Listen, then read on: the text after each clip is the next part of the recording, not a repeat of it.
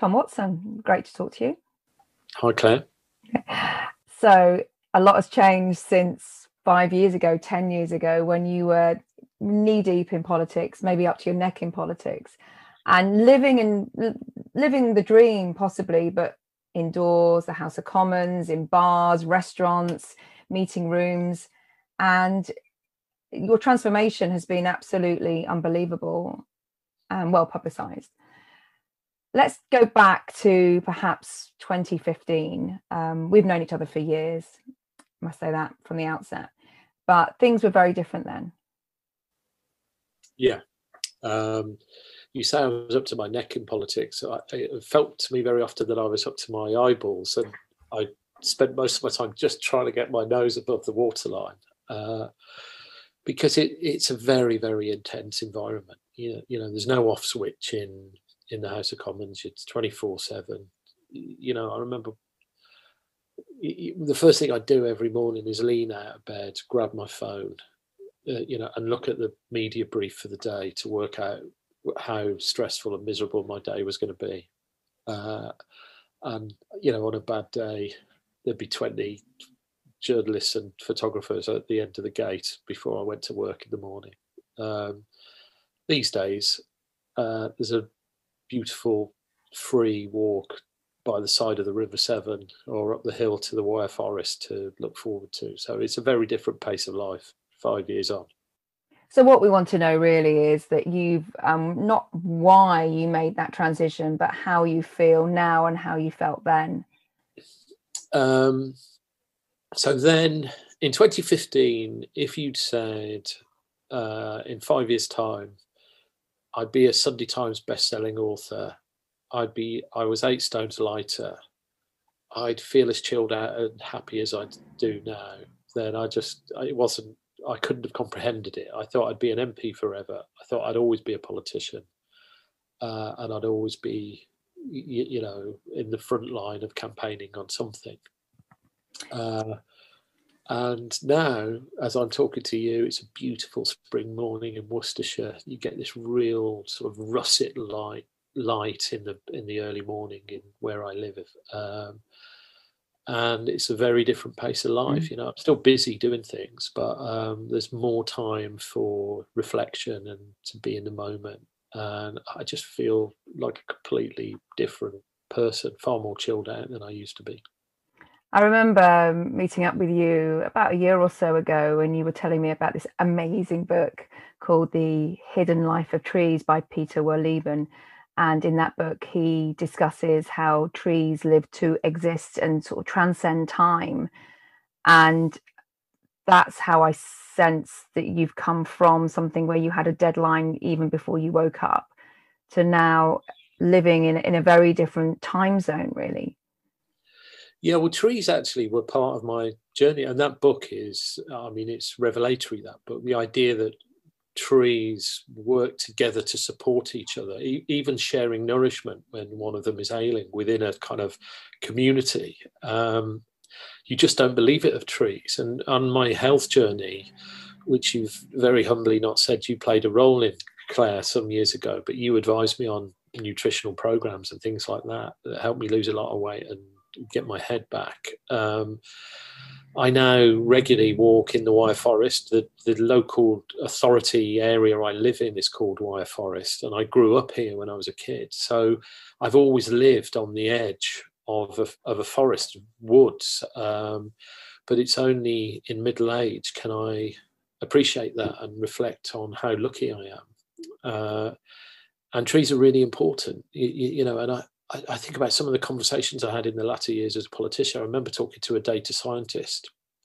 who told me that global warming, climate change can be re- averted. Can we can row back from it? And I, he said to me, I said, well, how do we do that? He said, you've just got to plant a billion trees, um, and because they they take all the bad things out of the air and they lay it back in the ground. And that actually sent me on my health journey on a whole different area of intellectual inquiry from sustainable farming to forestry to you know i ended up reading you know the one straw revolution and all sorts of things that look at how you can essentially bring the commercial and civic world back to the land back to a sort of more sustainable sort of longer term view. And a lot of people will say this sounds slightly hippy dippy but you know walks in the forest looking at trees that are hundreds of years old that are, that are timeless helped me in that period of reflection. So i'm very very grateful for trees and forests in particular.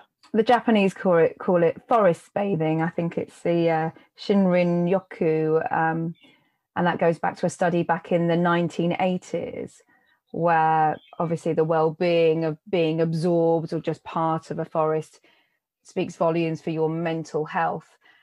Maybe it's something, if you ever were able to travel back in time, you could tell your political self that you need to step out and hug a tree to make some clear forward thinking decisions in in your life but also as a politician because it seems that you you know you can do both. And when you get sucked into politics and sucked into lots of different worlds that you sort of neglect where you've come from and what is really necessary to improve your fight or flight and your your stressors basically in, in everyday life.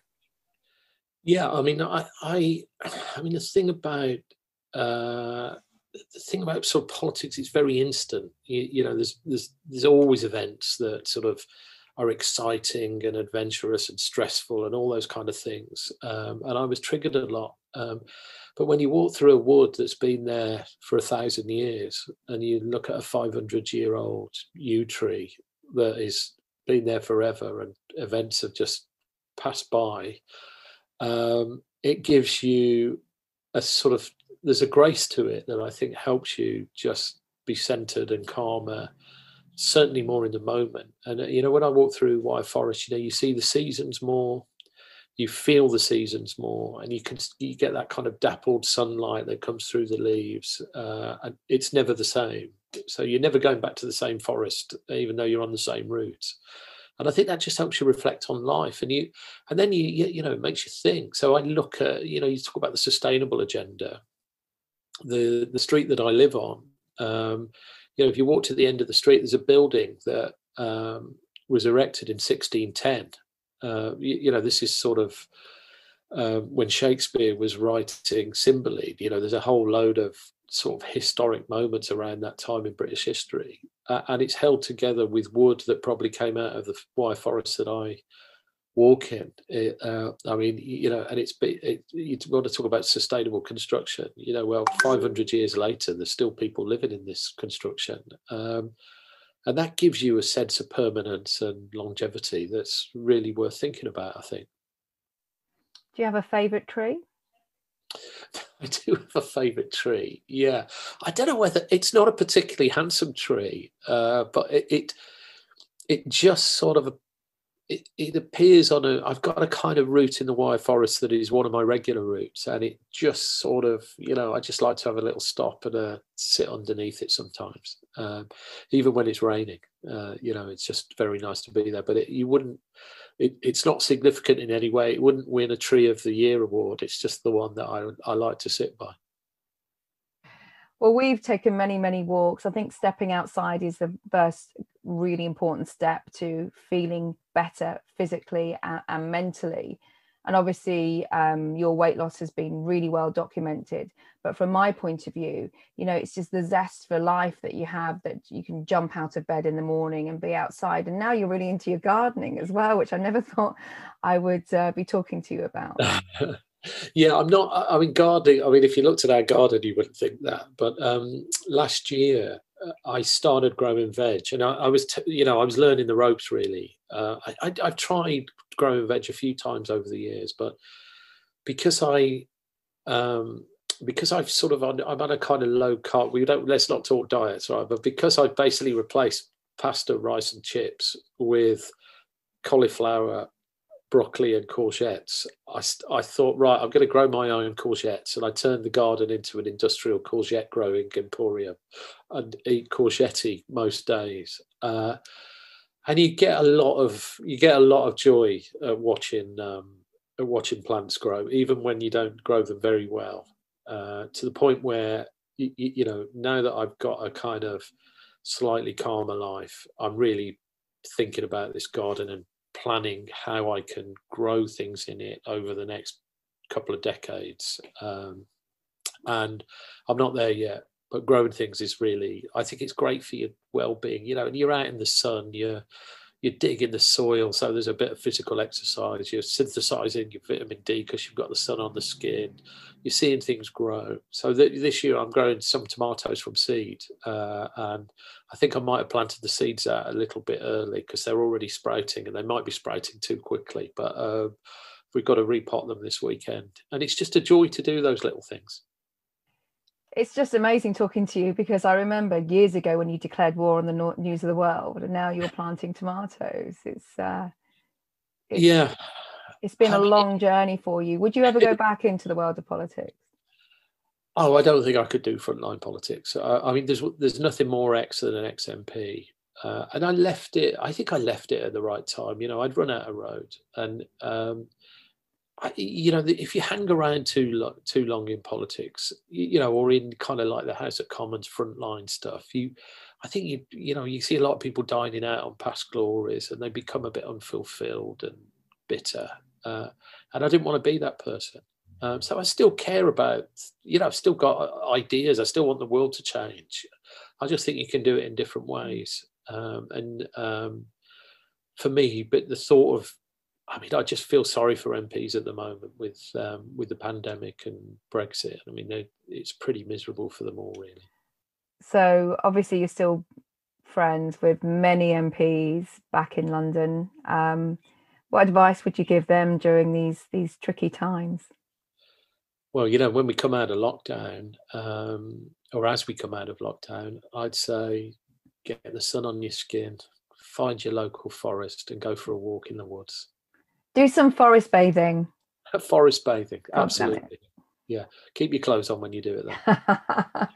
Tom, thanks very much.